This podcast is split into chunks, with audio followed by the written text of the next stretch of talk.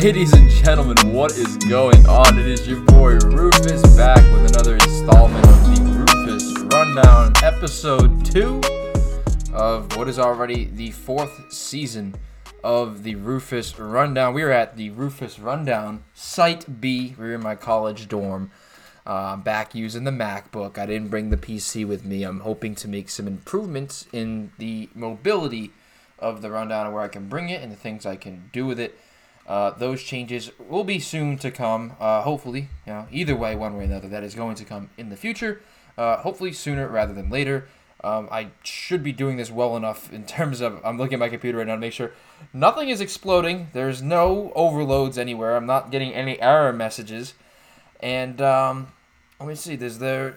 I don't think we're getting any pickup. I mean, personally, I'm going to test it um, to see if I'm getting any pickup from the heating fans from or the cooling fans, I say. Well, they are heating fans because they pretty much just overheat, and it sounds like my computer is a ticking time bomb and just wants to explode. Um, so we're trying to avoid that, just desperately editing it and then uploading it and then it rendering and all that. That that's a whole separate deal. But if we can make it through the recording, I have hope. 720p, man. I we're gonna be doing it in 720p. Not ideal. Not ideal. But you know what? We'll live with it. Uh, rocking 720p. You know, it's it's it is what it is. You know, the audio version of this will come out, and I'll be happy with the audio version. Uh, Lord knows how long, like I said, how long it's going to take to encode everything, get everything done the way I need it to be done. We will cross all those bridges, and we will make it through this together. Uh, but anyways, uh, you can see the strip of ads down this right hand side of the screen. Um, the Rufus Rundown, uh, Know Yourself, Ethan Souza Design, and Jared Antill's uh, Performance Strength and Conditioning. Um, every logo on there outside of the Ansell's Strength and Performance has been done by the one and only Ethan Souza. And Ethan Souza Design, any of your graphic design needs, hat, shirts, anything you need done, um, events, you want to start your own podcast, anything like that, you need a logo and you need to get it done for the right price through the right guy with the right design. That is Ethan Souza Design. So check out his information in the link in the description. And links on my social media as well. Uh, so we'll, you know, like I said, Site B. We'll, we'll get into this one. Uh, we got the NFL, the Super Wild Card Weekend to break down. Um, you know, between the Cowboys, the Cardinals, the Bengals, and you know all that. Uh, as well as uh, Mel Kiper Jr. dropping his first mock draft of the year. No trades or anything, which of course there will be in that first round. Um, and just like you know, based off of team needs and just where guys stand and what he's heard and what he personally likes. Uh, more of a McShay guy myself, but Mel Kiper, you know, one of the first big things, uh, one of the big the big draft guys dropping his first mock draft of the year. So we're gonna go through a couple of those picks and talk about it. I personally am a big fan of who we're getting. Of course, trades and stuff will happen, so we shall see how that goes exactly. Uh, NFL coaching positions, where I think the best fits are with the openings, who belongs there, uh, who I think should be getting more looks, who the you know the people who also look at this too, like CBS and ESPN and other analysts and journalists that also take a peek where the favorites lie, who the favorites are. A lot of them I have my personal opinion. Some of them I genuinely have no clue what these teams are going to do going forward and who the hell would even want the job. Um, so those will be more up in the air, and I will go based off of what other people are really favoring and what I think. Uh, a couple of guys that I think should deserve looks and who doesn't. Uh, we'll break that down. As well as Kyrie Irving's return. Where does he stand? How has it been? Him just playing on the road, not really practicing with the team. Uh, you know, Kyrie being Kyrie. And not flat earth Kyrie. Like, this is just peaked way above, like, flat earth Kyrie. This is well, well above the behaviors of flat earth Kyrie. Uh, the KD injury, uh, of course, and uh, what does all of it mean for the NBA? And I will you know, then transition into the NBA trade deadline, the Celtics trade, the Bull Bull trade. Of course, I'll break all that down. And that's what we got for today. So I guess kicking it off with, like, I guess that's the opening monologue in a sense, but the pushing P trend, here we go. The, the older crowd that watches this, like my parents and the older crowd, the, the people that have no idea what I'm talking about. And quite honest with you, as a 22 year old that has normally understood a lot of the social media trends that go down, a lot of them not even getting to, you know, the, the older generations and whatnot, pushing P while I do grasp it for whatever reason, I'm a grouchy old man. I'm screaming, yeah, I'm, I'm yelling and screaming for these kids to get off my grass. I don't. What the fuck is pushing P? I, I don't understand the trend. I I, I, I, I do and I don't. It means everything. It doesn't. At the end of the day, if something is good or not good, or cool or not cool, or acceptable, not acceptable, just address it as that. Why do we have to come up with something else that means entirely different? They, I just let's just create trends to create trends now, as if there aren't enough going around. And this is the one that catches of all the trends and movements and things going on. This is the one that catches. I, I don't know. I, don't I, I, I, truthfully don't know. I'm I'm growing old and grouchy at 22 years old. I guess. I guess that's how it is. I'm just screaming and yelling, get off, get off my grass right now. Um, but I don't get it. I don't, I'm not behind it. But if anybody asks me, yes, I am indeed pushing P. So throughout all that, I was able to make it through all that without, as I as I look again, I'm just very overprotective, or, or just super aware of the fact that my computer uh, is gonna it is not liking me right now. My MacBook is my MacBook Pro is not built for this kind of stuff. Um, and like I said, will not be in too much use that much longer. But anyways, we open it up with the Cardinals getting absolutely shellacked by the LA Rams. I mean, 34 to 11. It was just an ugly game throughout. Uh, Kyler Murray never really getting comfortable, and of course, his numbers without DeAndre Hopkins continue to you know show that you need D Hop. They can he continues to show that he struggles without DeAndre Hopkins. Um, of course, Matt Stafford and the Rams step right back into it. Odell Beckham looking uh, like his old New York Giants self, uh, finally coming back into that role, something that I didn't really think we would see uh, really in terms of that form ever again. And I still don't think he's really that complete of a guy because you have the guy in Cooper Kupp who statistically wins the Triple Crown for receivers, is going to draw a whole hell of a lot of attention.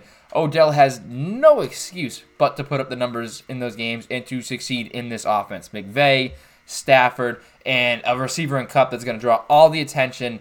He has literally no excuse but to be the guy that he is. So he shows up in this one big time. The Rams really struggle going into the end of it, and that is why I took Arizona leading into this game. Of course, we'll address our picks, um, um hopefully another special with Chris Santos. Hopefully that is to come. Um, I should hopefully I think Friday. Friday I'd be able to do that. So that would be very nice if I was able to do that Friday. But anyways, we will address that um, in our picks and where we stand with our brackets and make our picks for the next round. So I had the Cardinals. I thought Kyler Murray was going to do it eight and one on the road. I thought Kyler Murray was going to lock in, win this one, and really just jump onto the scene. And of course, he he didn't. He didn't. The, the Cardinals struggle. He was uncomfortable the entire game and the Rams just dominated. There, I, I could tell from just that first drive that Sony Michel run. I literally the Sony Michel run where I just, yeah, no, the, the Cardinals weren't having it. The three and out into the Sony Michel that rips off the big run, even though the Rams stalled from there. There was just a sense. I just had a sense with that game from that run on that there was going that the, Rams had this one and they just utterly dominated throughout.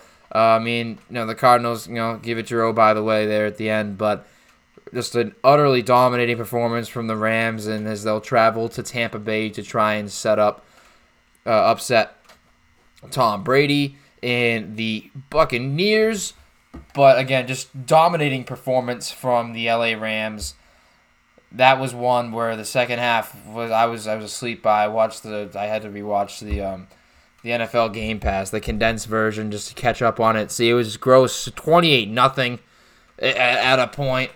Oh man, I mean they're gonna be their, their stadium um, will host Super Bowl Fifty Six. So I mean he could also have the storyline of them playing, um, you know, at home in the Super Bowl in a sense if they're able to make it there. All of their acquisitions came together. Like I said, Odell Beckham, Von Miller, all those guys come around. Cooper Kupp gets into the end zone. Stafford another acquisition, you know, doing doing his thing. I don't think they have a pick until the fifth fifth round this year. So obviously a lot of weight on these guys' shoulders, and Sean McVay, uh, who hasn't yet to make it back to the Super Bowl since he did with Jared Goff and then lost to the Patriots. Um, so we shall see. We'll, we shall see what the future holds for an LA Rams team uh, LA Rams team with a lot to prove. Everybody there really with a chip on the shoulder with a lot to prove in terms of Von Miller as he passed. Uh, Cooper Kupp can, you know, he continue to do what he's doing. Uh, Odell Beckham, can he become that guy from New York again? And can Matt Stafford be a playoff winning quarterback? And can Sean McVay win the big one? I mean, a lot of storylines you know, supporting uh, the Rams having to prove people wrong. So it sets them up pretty well heading to Tampa Bay. So, of course, the next one to talk about, I mean, I talked about the Monday night one, and of course, I'll talk about the other big one, maybe the biggest one considering America's team was involved, was the 49ers upset of the Dallas Cowboys at home, the only home team to not move on to the divisional round. Dallas Cowboys really just beating themselves with the amount of penalties that they had, um, just shooting themselves in the foot over and over again. It looks like they were not prepared to play that game and just really, really struggling and doing everything they could to lose that game. But still, by the end of it, still had a chance to win that vic- uh, win that game. Um, and it comes down to the referee not being able to get to the ball, Dak throwing it to a center instead of the referee. Um, I don't see that as a fault of the referee. I don't really see it as a fault of anyone. I mean, I'm not going to put any blame there. It's just it's just how the cookie crumbles in all reality, and I I can't place really any blame there. It's a shitty situation. I mean, I realistically thought that because of it, they were going to give the Cowboys one play, as of how it went. But considering how the rule book goes, not that the entire wild card weekend really adhered to the rule book as we get into the Bengals and Raiders games uh, later. But um, yeah, as according to the rule book, they, they called the game there, and that was it. I mean, Deebo Samuel had a pretty good day. Uh, Jimmy Garoppolo threw the pick. You could have thought that could have been a turning point. The you know the, the one thing you worry about with Jimmy, but Jimmy Garoppolo in all reality outplayed Dak Prescott. Um, the 49ers still played a pretty sloppy game themselves, but at the end they just had more. They just had a better playmaker in Deebo Samuel to get it done. I think that it comes down to that big Deebo Samuel run uh, to pull away for San Fran and you know, Dallas with 10 points in the fourth, trying to make it 17 to pull off a miraculous comeback where San Fran would have covered. Uh, of course, I had Dallas. I had picked Dallas as well as Chris picking Dallas. I was four and two with my picks. I don't know if I addressed the fact that I was four and two, which is yeah, good. It's above 500. It's uh, more wins than losses. That's a pretty, I'm pretty good at what I do. Of course, Chris went five and one, but both of us being above 500, uh, pretty good deal. But the Cowboys we both picked and they both fell. Uh, both of our picks, you know, of course, being the Cowboys. The Cowboys falling to the 49ers in a game where I thought Shanahan was on his way to really, again, blowing another one of these big games. But uh, when it comes down to it, it's it's McCarthy's team where I thought. I really don't think McCarthy's really the answer going forward. Like I said, Jimmy G really outplayed Dak, which is what you wouldn't have expected. And I understand Dak's dealt with the with a crazy injury and leaving the pocket, but he's one of the best athletes on the field, and I just don't understand why he refuses to make plays on the go and in the pocket. His eyes seem so locked downfield at times, and he just seems so stuck in that pocket where he refuses to move because he's afraid of getting hurt. But you play tentative like that, you are still bound to get hurt if you're playing at a half speed or not doing entirely what you want to do. So it really is kind of mind boggling to me. See, when he runs that one in, he should have been doing that a lot more. Of course, he runs the QB draw in the game. This makes no sense if, with this take. With the when you look at the last couple plays of him moving just fine, but he needs to do it more when there's not nine seconds left in the game and they're running a QB draw. That is what we don't want. We don't want him running there. But he can make plays with his legs, and he doesn't even have to necessarily make that play with his legs, but just get the throw off. He doesn't have to run for all the yards. He just his his pocket maneuverability for an ath, for an athlete of his caliber, I think substantially has to get better in terms of, and maybe his mobility was still hampered from you know the injuries that he'd suffered, but at the end of the day, it needs to get better for him to be an elite level quarterback for the Cowboys, and I have yet to see it yet. You see flashes of it. You see flashes of the five touchdown games. You do see flashes of the elite level Dak Prescott, but it's nowhere near consistent enough. And I think his maneuverability and mobility in the pocket, even though he is a great athlete and has you know great downhill speed, needs to improve for him to really take his game to the next level. Uh, this Deebo Samuel, that's really all that needs to be said. uh, for the 49ers. Any way you can get that guy the ball, he is going to do something with it uh, in, in the positive way. Uh, almost picks up that long third down attempt, too. They call it short, and then the false start forces them to punt instead of the fourth and inches when they got the sneak, as Tony Romo noted in the broadcast. Jimmy G being a uh, great student at the Tom Brady School of QB Sneaks while he was in New England, but Deebo Samuel just a fantastic playmaker, um, and it's something that I think the Packers certainly have to worry about uh, with that big game coming up in Lambeau. Uh, Aaron Rodgers welcoming them in, but of course the upset over the Cowboys by the 49ers, which was everybody's favorite pick as an upset. Like I said, I like to fade the public a lot when it comes to te- when they fade the Cowboys and the odds don't move the way I want. This one I just saw, I just thought it would come down to quarterback play. I thought Dak would outplay Jimmy G. It goes the other way, and Dak gets outplayed by Jimmy G. Deebo just you know outplays pretty much any playmaker on that Dallas offense. It turns out that you know, Pollard fighting back, uh, Micah Parsons fighting back from COVID. They at times look sh- uh, shaken up, uh, not at their peak level, missing reps, of course, and Ezekiel Elliott having the torn PCL, but that's all stuff they'll have to address. And I'll address what I think should uh, happen to Mike McCarthy going forward as well later on in the show. But uh, at this point, with the two games that I've addressed, I was these are the two picks that I was 0 2 on. Uh, but some of the more you know, this is probably the most entertaining game of the weekend with the uh, Bengals and Raiders behind. Every other game was pretty much a snooze fest, but this one was pretty damn entertaining, and only for the reason of the penalties and the sloppiness of the game because that's what kept it close. Uh, the game itself, you know, had some flashy moments, but uh, like I said, Dallas, the only home team to not move on to the next round of the playoffs. Um, America's team dropping it to the 49ers. So, of course, the other very entertaining game of the weekend was the Las Vegas Raiders taking on the Cincinnati Bengals. The Bengals getting their first playoff win in 31 years. Joe Burrow, two touchdowns, no interceptions. Again, a very another very clean game from Joe Burrow. Uh, touchdown interception for Derek Carr. The other way, uh, Josh Jacobs on a bad day on the ground. Uh, would have liked to have seen him been better in the red zone, allowing the Raiders to have more success punching it in.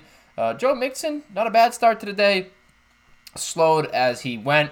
Uh, Ja'Marr Chase again, just a absolute stud of a playmaker, uh, adding 23 rushing yards as well as 116 receiving yards. Uh, Waller was welcomed back in by the Raiders with seven for 76. Renfrow eight catches for 58.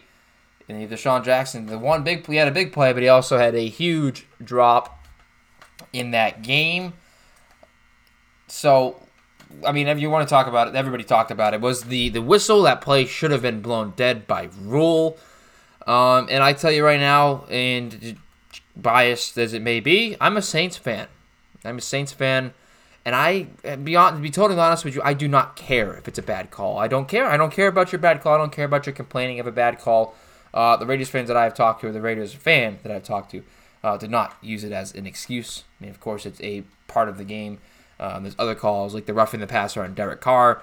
That was a love tap to the shoulder that was also called. So there were some bad calls both ways. That officiating crew had a very rough day.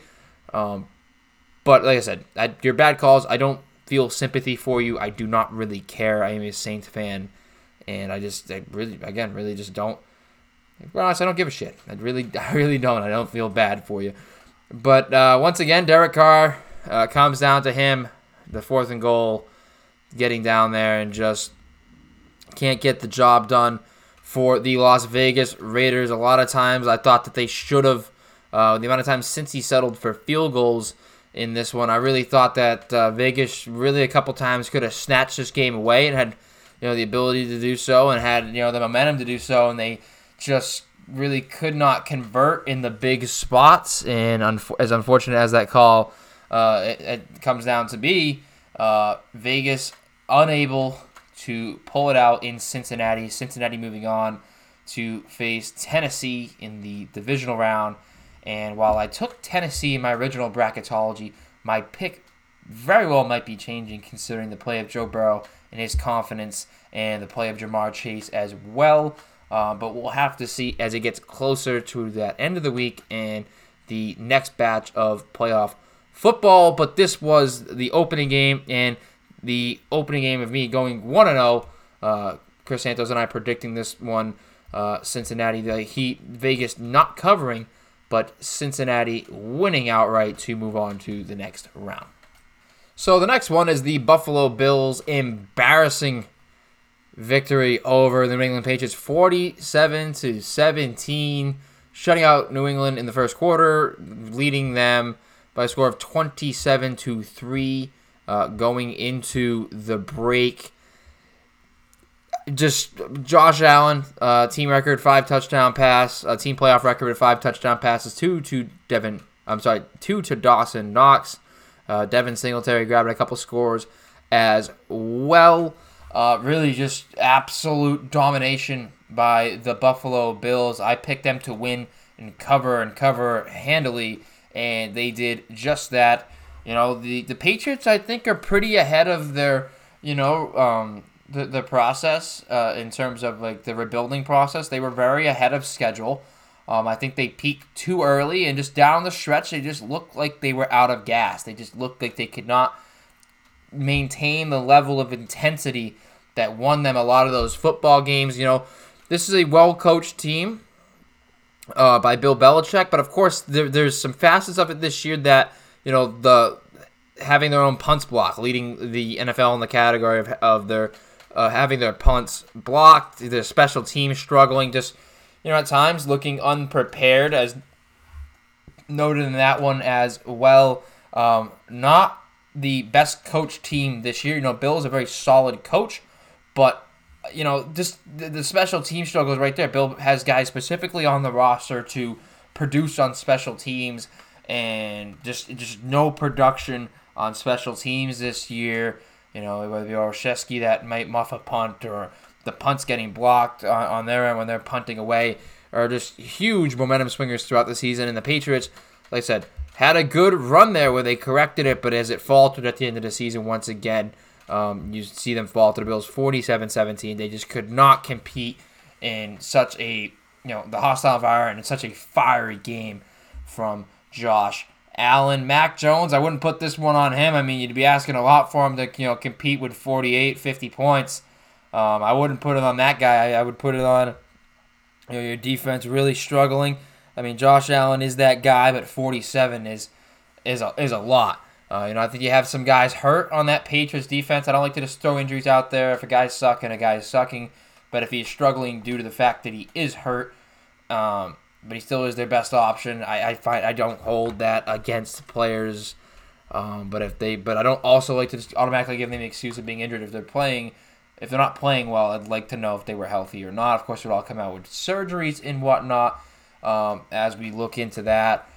But again, the Bills winning, covering health, uh, covering very handedly, um, making me very happy as someone who does not like to see the Patriots fan base happy.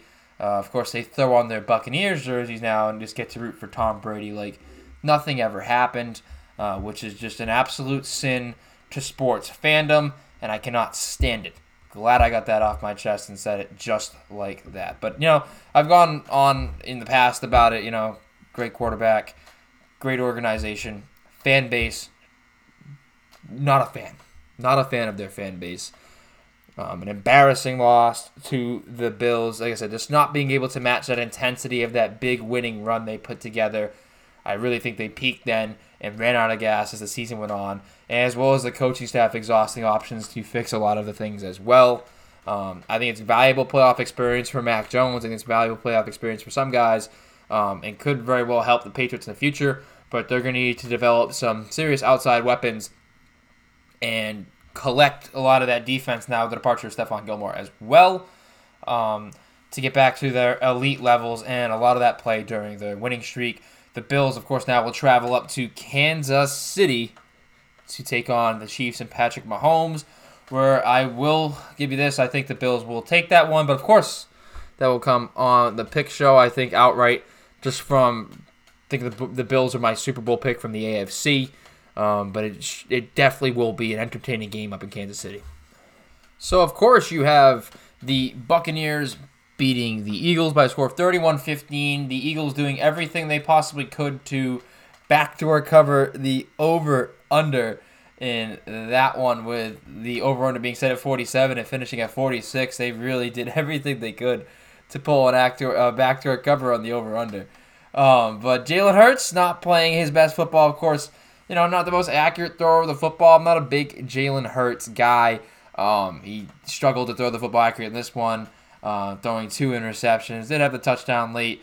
Uh, the old the O by the the ways there. Tom Brady two touchdowns, 271 yards, doing Tom Brady things. Uh, the backfield, you know, Ke'Shawn Vaughn, Giovani Bernard, uh, both playing pretty well. Uh, the, the Eagles just being absolutely looking absolutely drained in that first half and struggling into well into the third. They said catching their win late, but of course when the game was pre- pretty much over, where the, the the Buccaneers already leading 31 to zip. Uh, just a gross, gross, gross uh, football game at the end of it. But I think you got to look at the positives with DeVonta Smith looking very good.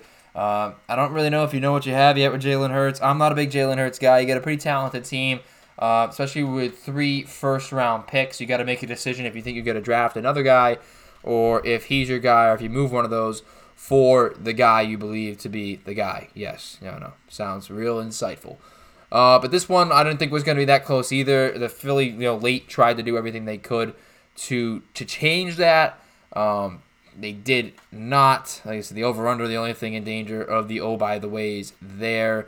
Um, this one's pretty straightforward. Of course, LA traveling to Tampa, and we'll see if Tom Brady can you know defend that title, and if he does such a thing, if this will be his last time doing so, if this if he walks out on top at 44 years old. But that is all set to come. They would have to know, they still got two more games to, to go through, but uh, the Tampa Bay Buccaneers looking, you know, still looking pretty good, even missing weapons such as Antonio Brown and you know Chris Godwin.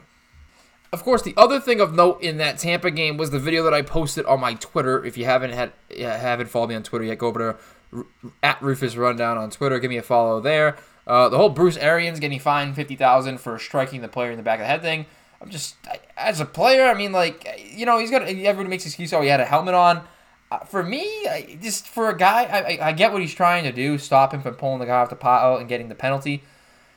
I just, as a player, if a coach came up to me and like, just because I have a helmet on doesn't make it okay. If he comes up and strikes me like that with like violent intentions, this like getting like the the pressure in the moment, getting the best of him, it does not matter. Like I am going to be very upset and I am shocked that there was no not a greater reaction from that player to Bruce Arians there, him stomping over and coming over and clocking him in the back of the head. I, would have been personally, I'd been very pissed. I, and, and, and uh, really no talent. I, I, I if, if a coach is gonna hit me like that, I'd I'm gonna be pissed. I'm, I just I, I cannot you know just I'd be fuming. I, I I could not get up and play for a kind of coach like that if he's you know physically bashing me in the back of the helmet because he's, he, because I'm doing something in the wrong. You you can reprimand me, you can tell me I'm doing something wrong, you can get on me, get on my ass. That's sure, that's fine. But to, to clock me in the back of the helmet and do stuff like that, just a, I, I would lose respect there. I personally, I would lose respect there, and I know I think a lot of people, a lot of players would. But obviously, you know, he's got the Bucks playing at, at a high level of football, so it isn't going to sit that deeply, at least uh, as far as we know. Uh, soon to be, you know, still to be seen with whether that it happens with that player or not. But you know, fifty thousand dollars in, and we move on with Bruce Arians in the Buccaneers. So of course, the last one we have is Big Ben exiting to Pat Mahomes and the Chiefs in a pretty lopsided loss, 42-21. The Chiefs really popping off in that second quarter and going all the way. Almost like literally the worst thing that the Steelers could have done was that scoop and score on the Wildcat play. I mean, you take the ball out of the arguably the best player in the NFL's hands, Pat Mahomes, to try a Wildcat look. I guess Wildcat's not really a terrible look uh, in the NFL, or if you're going to run certain plays. Um, if you don't have the, you know, if you're trying to get a different look, but you don't you don't take it out of Pat Mahomes' hands. You don't take it out of Josh Allen's hands. You don't run read option. We have those guys because they are Wildcat, I should say, because they can move pretty damn well themselves. You know, you might you might have overthought yourself there. You might, might have overthought that one, Andy Reid, but it doesn't matter. A huge win for the Chiefs. You know, you know, Big Ben going out um, really with a you know emotional end to the season all the way until this one. Like I said, the T.J. Watt strip sack or the scoop and score really just awoke a giant. I just did. The Chiefs looked like they had no business in that game. Both teams going nothing nothing first quarter, and then the scoop and score happens, and just everybody really from Kansas City uh, locked right the hell in and just absolutely blew this one wide open. Um, you know, the Steelers trying to keep pace with a couple touchdowns each quarter, but it just not being anywhere close to enough to keep up with that Kansas City office. Jerick McKinnon playing well.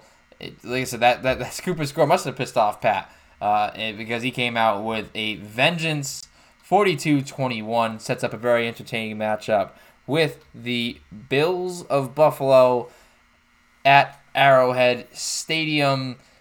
And very well, I think I think the winner of that one will be set to go to the Super Bowl, but we shall see. But that wraps up the NFL Super Wildcard Weekend recap by me. Of course, we will address some of it on the show with Chris Santos, which I'm hoping to do Friday.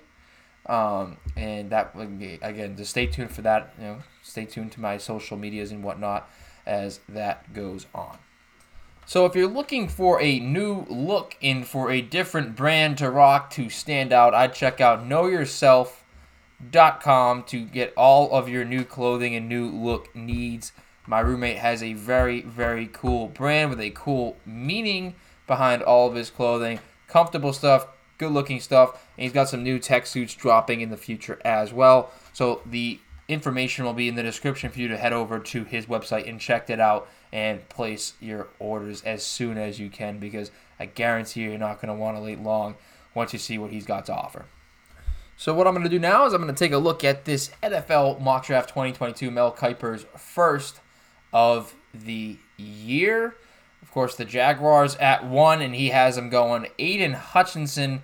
Uh, a lot of people thinking Evan Neal, the left tackle from Bama, being an opportunity as well.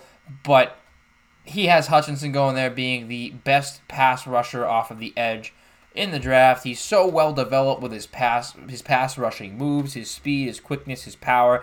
He really is the complete package. He would pair very well with Josh Allen, both of them on each edge. And you know, when a defensive end finishes second in Heisman voting, uh, you tend to take notice of that. And I think as the outright number one talent, he certainly is. Um, but it, I think I really do think that the Jaguars will go to protect Trevor Lawrence with Evan Neal, the left tackle from Alabama, and it will allow Hutchinson to fall to the Detroit Lions, and he will stay in Michigan there with that growing team. Of course, if Hutchinson is to go one, the Lions going with Thibodeaux at two. Uh, very well could go with a left tackle as well. Evan Neal, I don't think is a bad pick at all. Um, that dude, he just big, tall, strong. He's not like the prototypical fat lineman. That dude's built just a just tall, lean muscle, just a beast. Um, and he has uh, Mel Kiper has him, Kayvon Thibodeaux going to the Lions, Hudson going one, Evan Neal going to the Texans at three. Of course, they very well could end up with more first round picks once they trade Deshaun Watson, if they decide to. If they don't go for Brian Flores and Brian Flores can't convince him to stay. Um, at four, the Jets are going with Kyle Hamilton, which very well might be one of the best safety products in recent memory. He is a transcendent talent and really is a you can't miss with Kyle Hamilton, and he will be a fantastic piece to add to that Jets defense under Coach Robert Sal- Saleh. The Giants at five, they got him going. Ikem Ekwonu, the offensive tackle from NC State. Um, the NC State team really having a good run this season, and him being a big part of it. The Giants, of course, need to figure out their offensive line situation to whether it be protect Daniel Jones or protect anyone out there. There were some improvements in some spots. Obviously, struggles in others, and a lot of moves to be made by whichever GM steps into the Giants role next. At six, he has Matt Rhule's Panthers, who held on to his job, but probably just barely. That seat's got to be about as, hot as possible. Uh, Charles Cross out of Mississippi State, adding again to protect Sam Darnold back there, whoever the quarterback may be for the Carolina Panthers. We then move to seven. It's the New York Giants again via the Bears, as the Bears traded their first round pick in this draft last year to the New York Giants to move up to draft Justin Fields. And now, well, they want the Giants to protect their quarterback with Ekwonu, God, I can't pronounce that. Um, at five, they want them to go the other way with outside linebacker David Ojabo, edge rusher out of Michigan. Again, on the opposite side of Aidan Hutchinson, a fantastic pass rusher, can force fumbles, can you know, which a lot of strip sacks. Uh, very quick, very impressive pass rusher. Needs to improve against the run, whether he does that as a defensive end or a linebacker in their screen in their scheme, uh, is yet to be seen. But that will only play out in the future. Ojabo at seven to the Giants. Uh, at eight, we're looking at Derek Stingley, uh, the cornerback from LSU who has been one of the top talents in you know for for a couple of years now. Even when he played as a true freshman, has dealt with some injury issues, but is still a very lockdown corner. And man, he pair well with AJ Terrell down there in Atlanta because Matt Ryan's you know Matt Ryan's their guy. Whether they decide to go quarterback here or not, uh, yet to be seen. Same as the Giants. Giants very well could go quarterback one of those. Uh, I think they'll stick with Daniel Jones until his option runs out and see where they go from there. But Derek Stingley is who Mel Kiper likes at eight to go to the Falcons. They very well could go with a quarterback, but Matt Ryan's worth a lot of money, and they could wait another year for you know the Bryce Young draft to come around as well as C.J. Stroud. Uh, so Stingley solidifying their secondary there with him and A.J. Terrell very well could be the way to go.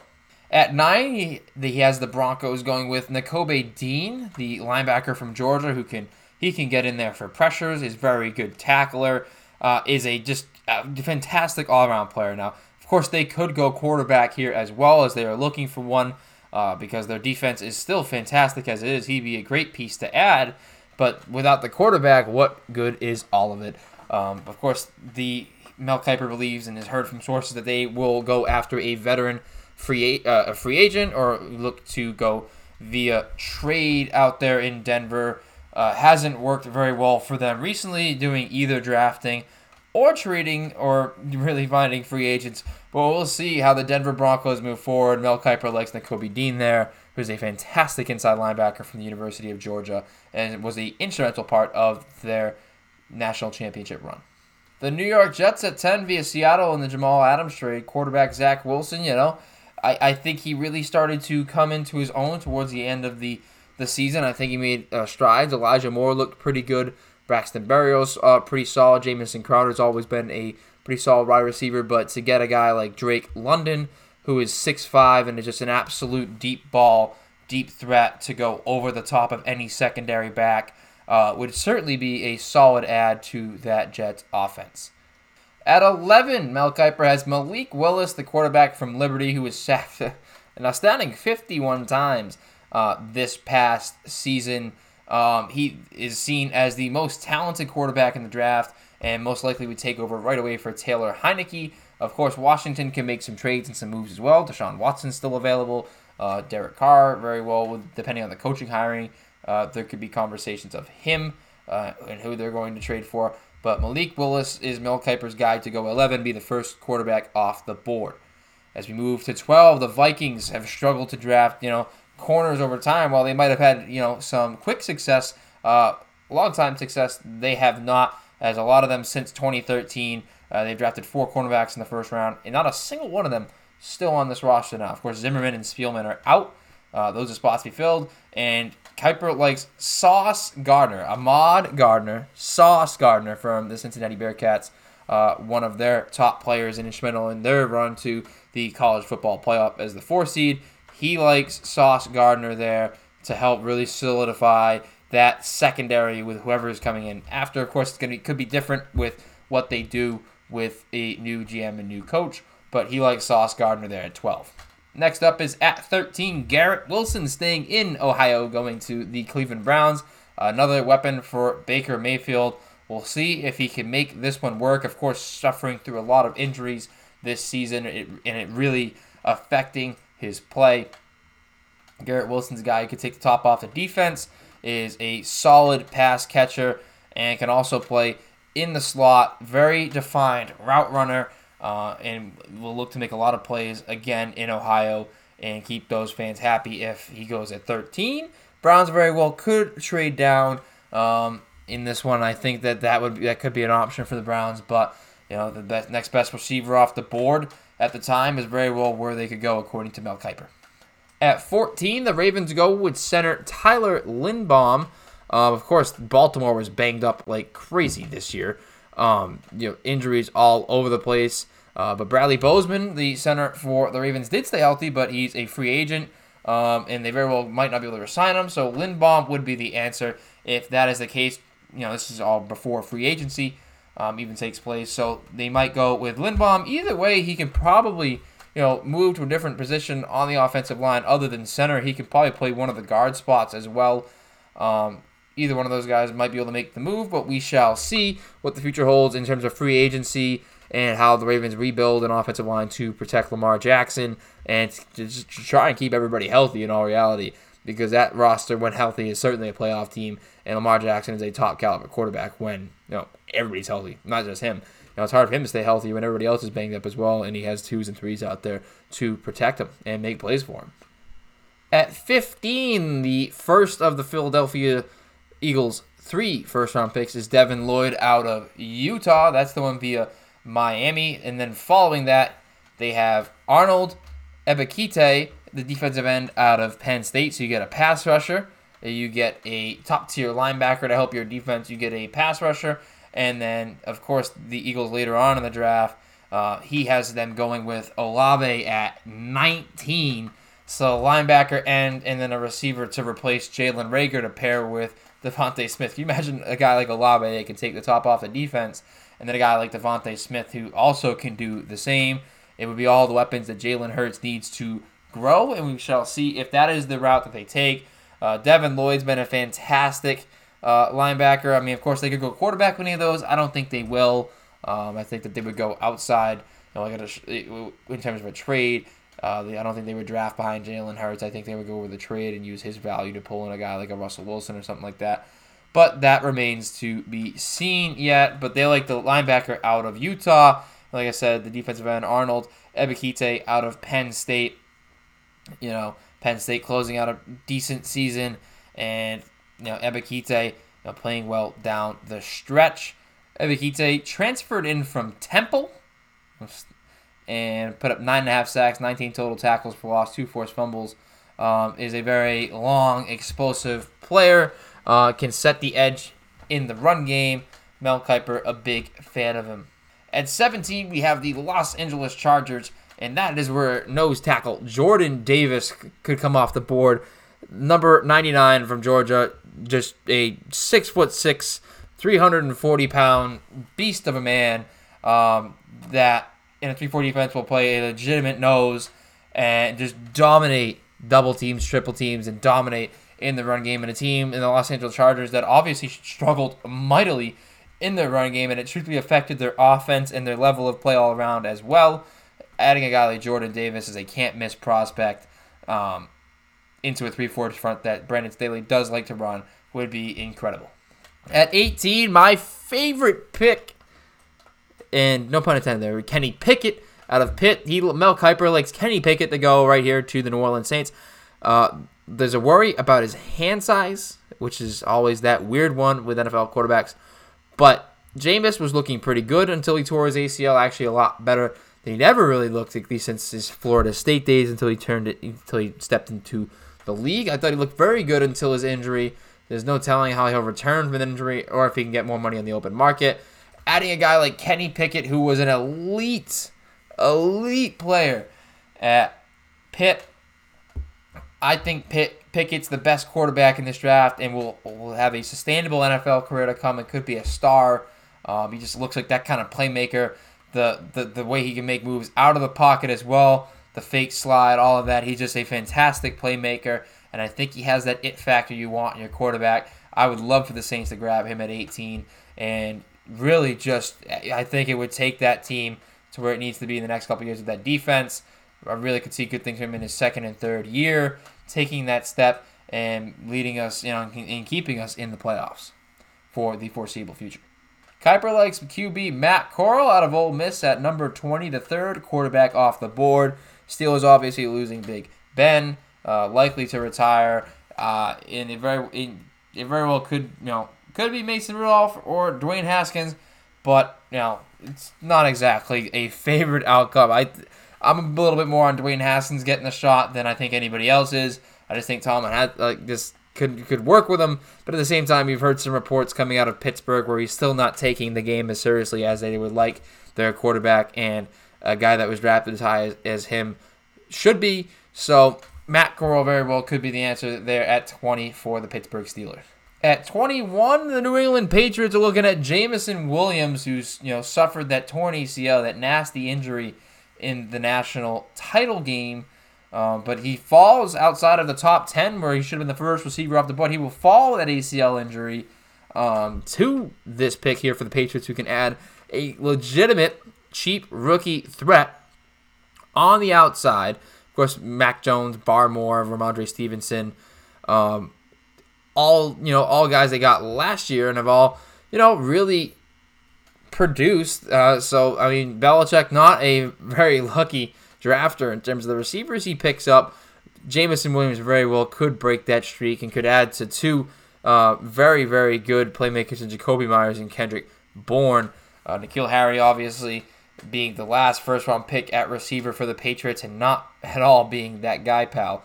Um, and, and, and Agholor really not being a guy that stretched the field that they thought he would. Jamison Williams very well could do that for the Patriots and could build a great relationship with Mac Jones there in New England. So at 22, we have the Raiders going with Andrew Booth Jr., who's a Clemson cornerback, six foot press corner.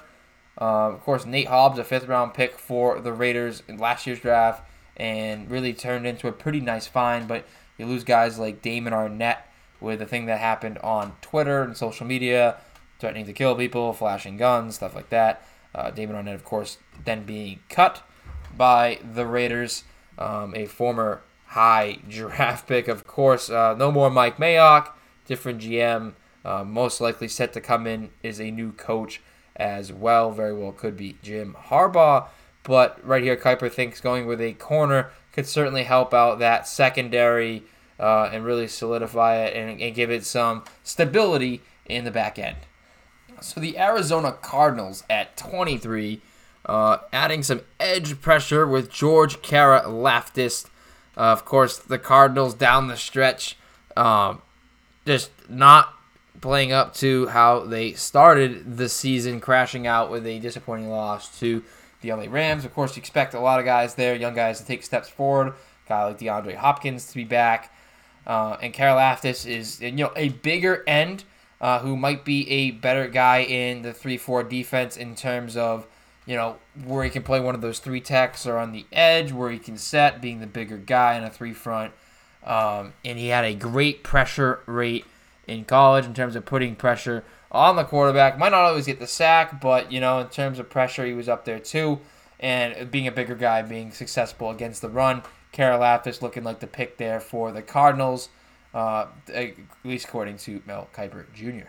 At 24, Travon Walker, the defensive end from Georgia, adding some more edge pressure, considering the fact that there are a, lot of free agents leaving this Dallas team, like Vander Esch, Randy Gregory, Michael Gallup, Dalton Schultz. Of course, Gallup they could get back on a decent deal considering the injury that he suffered through that season. Uh, but Travon Walker, uh, McShay recently called, you know, a very underrated uh, prospect in this draft. Stands out at 6'5", 275, and certainly can play a lot of positions in if it's a different scheme from Quinn's, if someone else comes in, if Quinn gets a job. Um, has a lot of versatility at that size with his physical abilities. Travon Walker would be the pick at 24 for the Cowboys here. At 25, he has Trevor Penning, an offensive tackle from Northern Iowa, going to the Cincinnati Bengals to help protect Joe Burrow. Of course, they could have gone with Penei Sewell, and a lot of people expect them to go Penei Sewell. Joe Burrow sacked quite a bit this year, third most in the league with 55 times. But it's hard, if not impossible, to see how you could pass up on Ja'Marr Chase now. You can continue to build up that offensive line and really elevate this Bengals team going forward. You protect Burrow. He gets the ball to Chase, who's been one of the most iconic rookies I've seen in a long time. Um, I I can definitely see the Bengals maybe if they don't go here, even trading up for an offensive lineman to protect Broadway Joe. So at number 26, the Dolphins via the San Francisco 49ers will go with Jahan Dotson out of Penn State. A very speedy wide receiver to pair with the young Jaylen Waddle, considering there aren't a lot of offensive linemen available at this point in the draft. The Dolphins very well, when the time comes, could trade down to grab one of those old linemen. Uh, but, you know, considering we're not factoring trades into this mock draft, Jahan Dotson being the answer to help out Tua Tagovailoa with not a lot of linemen available at this 26 spot. Of course, they very well could move up or move down depending on how the cookie crumbles. But again, all intents and purposes, the speedy wide receiver from Penn State who put up 91 catches, 1,182 yards, and 12 touchdowns in this past season would pair well with Jaylen Waddle catching 104 passes as a rookie and trying to see if it's who is your guy, which whatever offensive guy or offensive mind most likely will be set to go coach the Miami Dolphins. At 27, the Bills going with Trent McDuffie, the cornerback out of the University of Washington. Of course, Tre'Davious White uh, missing, you know, most of the season with the season-ending knee injury, which of course, you know, the cornerback depth chart is hurt by that. Tre'Davious White being one of the best corners in the league. You add another corner like McDuffie to pair with Tre'Davious White when he's healthy. Um, really, really could be a good staple to an already elite Bills secondary, even without Tre'Davious White this season. Uh, very well could be a solid pick with a great corner, Trent McDuffie, coming out of the University of Washington. At 28, Kiper has Sam Howell to be the fourth quarterback off the board. Um, not sold on Jared Goff. I don't think a lot of people are. Um, you can take this pick here via the Rams, the, the Rams pick that they gave you with Jared Goff for Matthew Stafford. You could use it on a quarterback. You could, you know, you could see what you have with Goff, and you could then, um, you know, work this guy in behind. Don't throw him straight into the fire, and then you could all. It would also would elevate the play of Goff, and maybe you have something there with the former number one overall pick. But Sam Howell, the quarterback out of North Carolina at 28. Not that North Carolina quarterbacks have really had great success recently. Mitchell Trubisky in the league. At 29, the Chiefs going with Cameron Thomas, the defensive end out of San Diego State. They've adjusted their offensive line, have great playmakers on offense, but need to add pressure from the defensive line. Cam Thomas, very versatile player, can play both D tackle and DN in those four fronts, and really would be incredible next to a guy like Chris Jones is already double teamed enough. Would really be an impact player straight away, like they always are for the for the Kansas City Chiefs, the defensive end Cam Thomas out of San Diego State at 29. At 30, we have DeMarvin Leal, a defensive lineman from Texas A&M. Uh, a lot of free agents leaving, including a defensive end or outside edge rusher in Jason Pierre-Paul. Uh, Ndamukong Suh is, is is getting up there in age as well. Depending on this run, we'll see what his future holds. A defensive lineman, DeMarvin Leal, 290 pounds. Uh, could play D end in a 3 4. You know, he could play that 3 tech, or he could play, you know, a tackle in the 4 3 tech tackle in the 4 3 as well. He could play on the edge as a 3 4. Depends on where they're going to look, Tampa, in terms of those schemes, but he could be an effective player in that sense with, you know, versatility with his size. The Titans at 31, Kyler Gordon, the other Washington cornerback. Um, Caleb Farley was the guy that they took last year that had the back problems that actually looked pretty good, but uh, torn ACL ended his you know season after two games. Um, so it's it they very well could go corner again with uh, his teammate Trent Mc, uh, the teammate of Trent McDuffie in Kyler Gordon and can play you know slot outside is a very effective player all over the place and can is a pretty sure tackler and for a secondary guy that could also probably rotate to one of the high safety positions as well. Uh, and Kyler Gordon out of the University of Washington. And then at 32, Trey McBride, the top tight end out of Colorado State. If Aaron Rodgers is staying, uh, certainly can help bolster the offense with a first round pick of a tight end to help, you know, check downs vertical and a very good blocker. Would really add a lot to this Green Bay offense. It has two, you know, very high level running backs, has probably the best receiver in the NFL, um, maybe outside of De- DeAndre Hopkins. Uh, this would be another great offensive weapon to add for Aaron Rodgers and the Green Bay Packers. And that rounds out the first round, no trades, mock draft by Mel Kiper Jr. It is starting to get around to draft time, which I really enjoy. The combine's back this year, and teams moving up and down and everything flying all over the place. Um, at the end of the day, I'm just hoping my boys can get Kenny Pickett out of the University of Pittsburgh. But still, so much to play out between free agency and the combines and physicals, everything like that. There's so much that's going to be set to play out. So I'm interested to see how all of this, all of the draft stuff goes moving forward, as well as the rest of the NFL playoffs. So the next one I have is NFL coaching positions, the best fits for certain teams, coaches on the market, where I think they should go.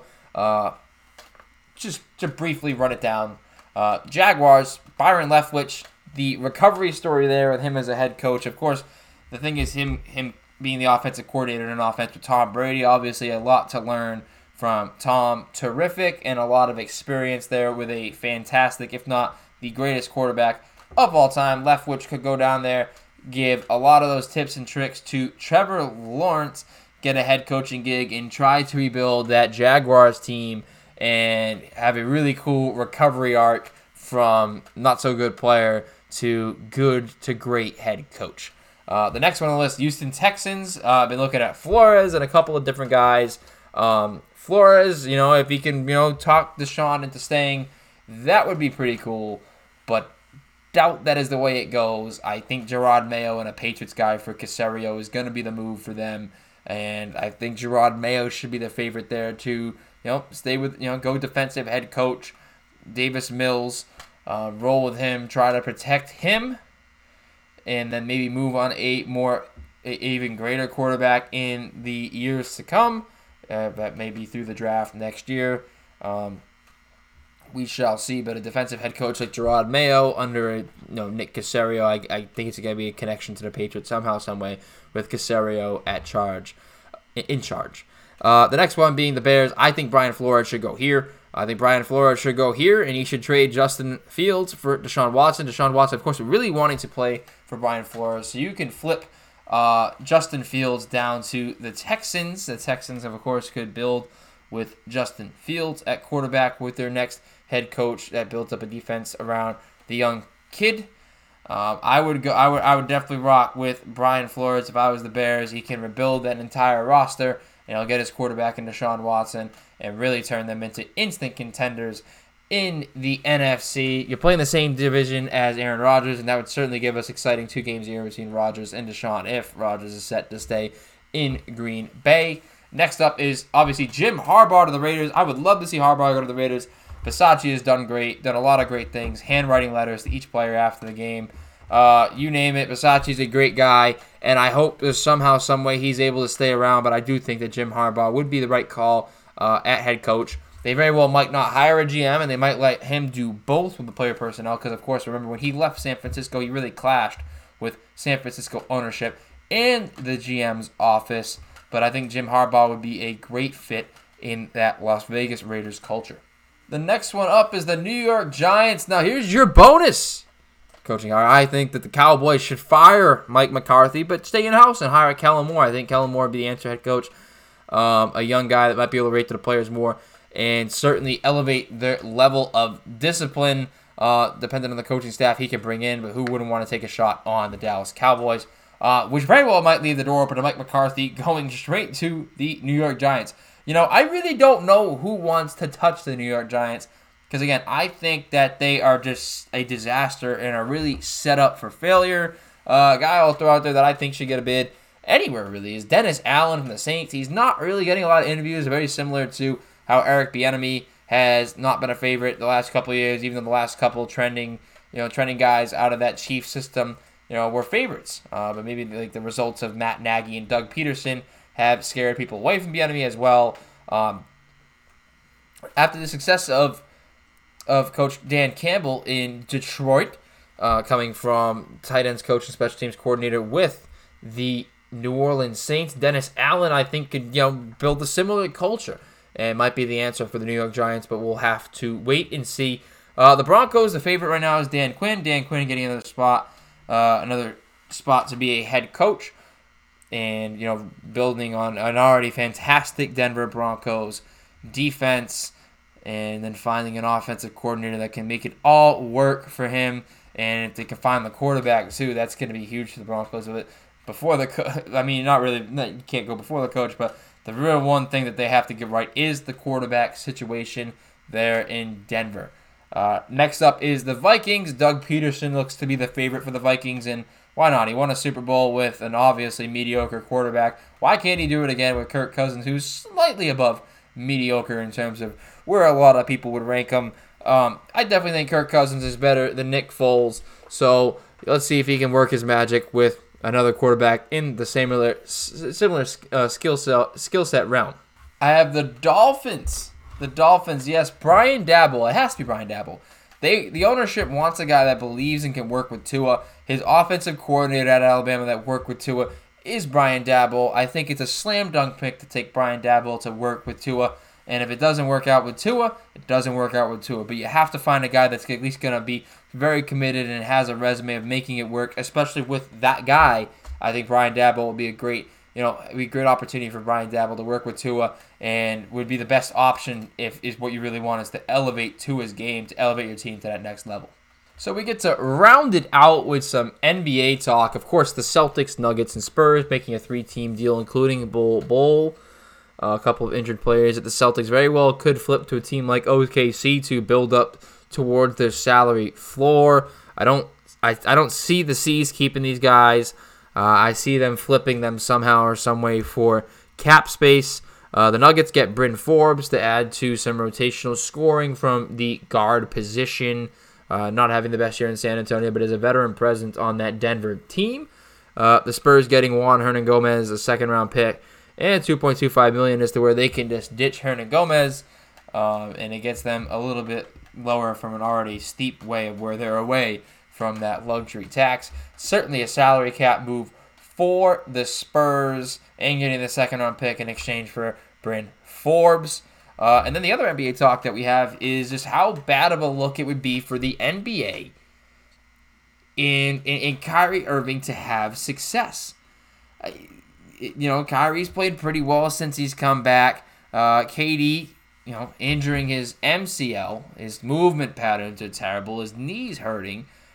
And you know what? Your movement patterns probably aren't the best either. And if your knee is in, your knees and joints are in pain and your movement patterns are questionable, if you're an athlete or to someone who's looking to feel better, Jared Antle is the guy you're going to look to go to. Jared Antle's performance, strength, and conditioning. I'll have his information linked in the description so you can get in touch with him and start to work on your craft, correct your movement patterns, and just all around feel better and move better, whether you're an athlete trying to progress yourself or just trying to get into better shape or feel better, he's the guy you're going to want to go to. So check out Jared Antle's performance, strength, and conditioning. So now back to what I was talking about with the injury struggles of Kevin Durant and his terrible ankle bone low movement patterns. Um, it would be terrible if for the Nets to win a title like this with Kyrie Irving being a part-time basketball player. It opens the door for how many guys Jesus wet, but I drip like all of that. Rich shot, see the ice playing hockey, but I just ball like a meathead jockey.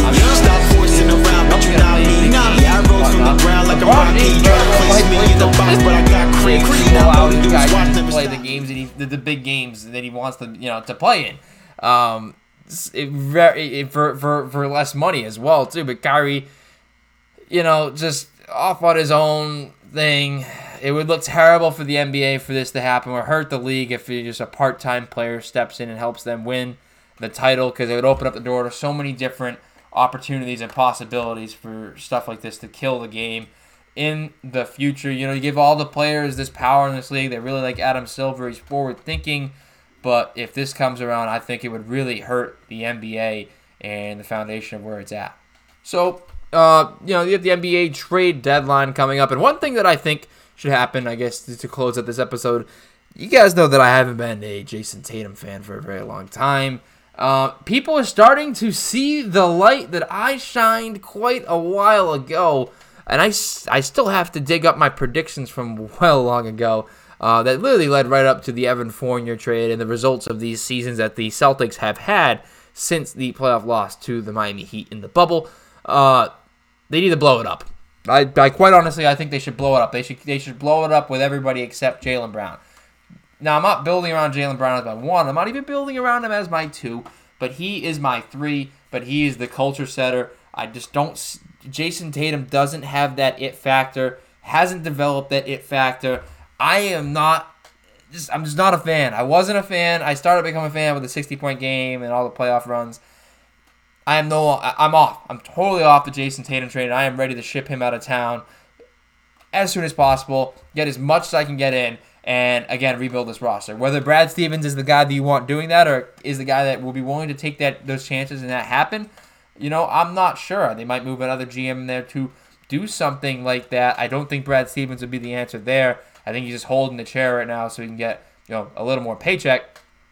But I don't see the Celtics making any drastic moves, and I don't see them drastically moving up in the Eastern standings either.